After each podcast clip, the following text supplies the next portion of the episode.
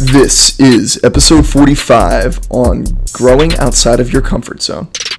Welcome to the Athletic Mindset. I'm your host Corey Camp, former Division 1 swimmer turned personal trainer and coach. Each week it is my goal to bring you a unique story of an elite athlete's mindset to help you unlock and discover your life's potential. Today I touch on the importance of stepping outside of your comfort zone if you want sustained change and growth in your life. We'll take an in depth look on a few ways you can step out of your comfort zone and start growing into the person that you are truly today. I want to start off with a personal story I have about when I was about nine years old, and I was trying out for the Advanced Juniors Training Group at RMSC, a local club team that I was a part of my whole life. This was the top training group that I could be in at this time, given my age. Based off of my actual times and previous performances, though, I didn't make it onto that original list of kids invited to automatically join as the team transitioned from that spring session into the fall session. What this meant was that I had to ask for a week tryout period in the middle of summer. In reality, my dad was the one who asked this for me. Sounds pretty reasonable, right? One week, prove I had what it takes, and I'm in. Easy enough. Except that week was actually hell for me. My mind wasn't in it from the start. I had my cousin Tristan visiting from out of town at the same time. Uh, you know, of course, I wanted to spend time with her over working my tail off at some tryouts. Hang out with her offered comfort over the pain I knew that I would be feeling and have to feel to make the group. So, what did I actually do?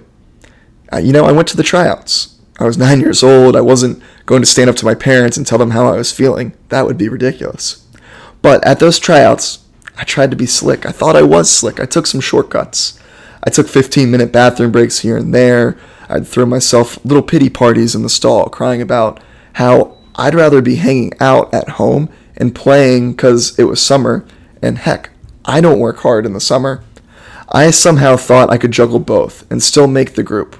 But, you know, luckily for me, the coaches of that group were close family friends, and they could see right through my BS charade that I was trying to show them. They actually talked with my dad after a day or two and said now wasn't the time to have me swim with them. When I heard that news, I wasn't sad. I was actually relieved. See, I was back in what felt safe, and that was my comfort zone. I thought, yeah, this will always be there. I'll just do it when I feel more up for it. And I let the distractions at the time dictate my results that summer was great. You know, I got to play uh, with my cousin Tristan while she's there. I got to play with some friends at the pool, and I did all the things that I wanted to do outside of swimming itself. Life was great, but then the fall came around, and I found myself back in the pool and back at the same pool.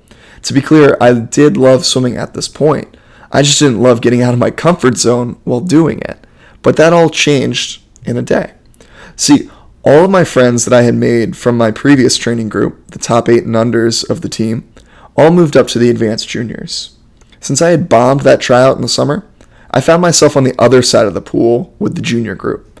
I walked in onto that deck that first practice and had to walk past all of my homies, and I had to hop into my own practice with kids I didn't know in the well. That was when something flipped for me. That practice, I ended up working harder than I ever had before. I pushed myself over and over again to show the coaches of that group that I really shouldn't be there in the first place. It caused me a ton of discomfort and physical pain, and it was not fun. But me being separated from my friends was not an option that I wanted to live with if I could make it happen. You know what's crazy? I actually undertook this mentality thinking that I'd have to wait at least until the first meet of the season to be called up, so to speak, to the advanced juniors. But actually, as fate would have it, a spot was available in the group that day, and because of my performance, I was asked if I wanted another shot. I wasn't ready in the summer, but I was on a whole new level of motivated that fall, and I jumped at that opportunity.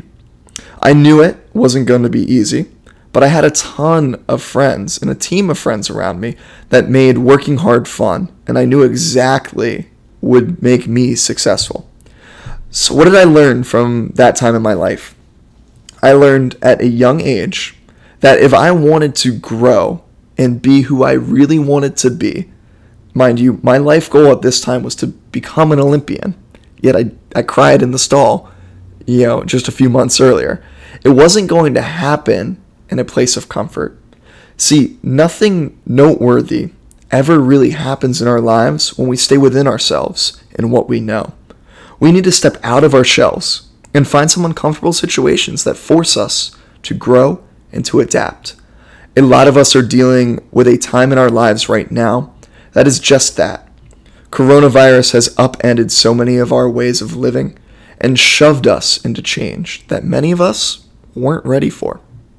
But we got to first look at when it comes to expanding your comfort zone, you can go about it in two different ways either passively or actively.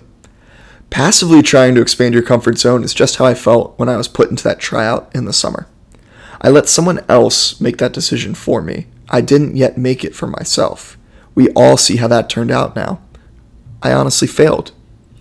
Now, sometimes you can stumble upon expanding your comfort zone and some growth will happen. It just doesn't become as likely. It's like putting in a general area for your destination instead of that actual address. You might end up where you want to go, but the odds aren't totally in your favor. So, how do we continue to stack the odds in our favor and bring about sustainable change into our lives? If you guessed actively expanding our comfort zone, that's exactly what it takes. Looking back on my earlier example, I made that decision the first practice in the fall to seek out discomfort in all that I did in the pool. See, that is what makes you successful, learning to view discomfort as a welcomed challenge. Making that mindset shift unlocks so many doors towards your true potential. Ideally, you want to actively seek discomfort every single day. But some of us might not be ready for that. And the truth is, you're never truly ready to get uncomfortable. That's okay. We need to get okay with that. Where we can all start is by finding one thing that we can work on that is just outside of our current comfort zone. Maybe you have an awesome story that you want to share, but you are terrified of speaking publicly or on the internet. Start by writing it out and sharing with those closest to you. That's a huge step in the right direction of where you want to go. Maybe you want to lose some weight, but you're absolutely terrified of stepping foot into a gym based off of your current condition. Start off by getting an accountability partner. Maybe it's a family member, a friend. Those are great. And get working with some exercise that you do enjoy. Maybe it's just going for walks or a bike ride. And find yourself moving somewhere else outside of the gym. The gym's not the only place for growth and discomfort to happen. Maybe you're an athlete that was like me. You're stuck in your comfort zone because of the shiny objects that are around you that seemed more appealing than the hard work. Start by setting aside time for those distractions. Maybe you dedicate a day or two to socializing and hanging out with friends. You can do both, you just have to do so with balance. Setting up predetermined limits on things not aligned with your athletic goals or your business goals is huge for changing your current state. This is actually what I'm working on doing right now in my own business. In all of these cases, no matter what it is you're trying to change, you have to actively seek out that change. It won't happen passively the way that you want it to. Ultimately, it comes down to you taking charge of your life and who you want to be. If you want to stay comfortable, that's fine. Just don't set expectations that your life will actually change. If you want to reach your full potential as a human being, no matter what that role looks like to you, you will go out there and actively search for uncomfortable situations. That's where the major changes in your life will occur. I hope you all enjoyed listening to my analysis of comfort zones and why you need to intentionally step out of them if you want to see actual change take place in your life. What are some ways that you are going to intentionally start stepping out of your comfort zone more? For me, it's putting more and more content out there that best serves you. A year ago, honestly, if you told me that I'd be posting videos of myself talking or even hosting a podcast like the one you're listening to now, I would have looked at you like you were crazy. That was so far out of my comfort zone at the time, and I couldn't even picture myself doing it. But here we are, doing the damn thing, and I appreciate you listening in. If you haven't done so already, please send this episode to a friend, a family member, or a teammate who could maybe use a boost or use that push outside of their own comfort zone. Stay up to date with all of our latest episodes by following me on Instagram at Athletic Mindset Podcast. Remember, if you can change your mindset and how you think, you'll be able to change your life one thought at a time. I'll see you all next week.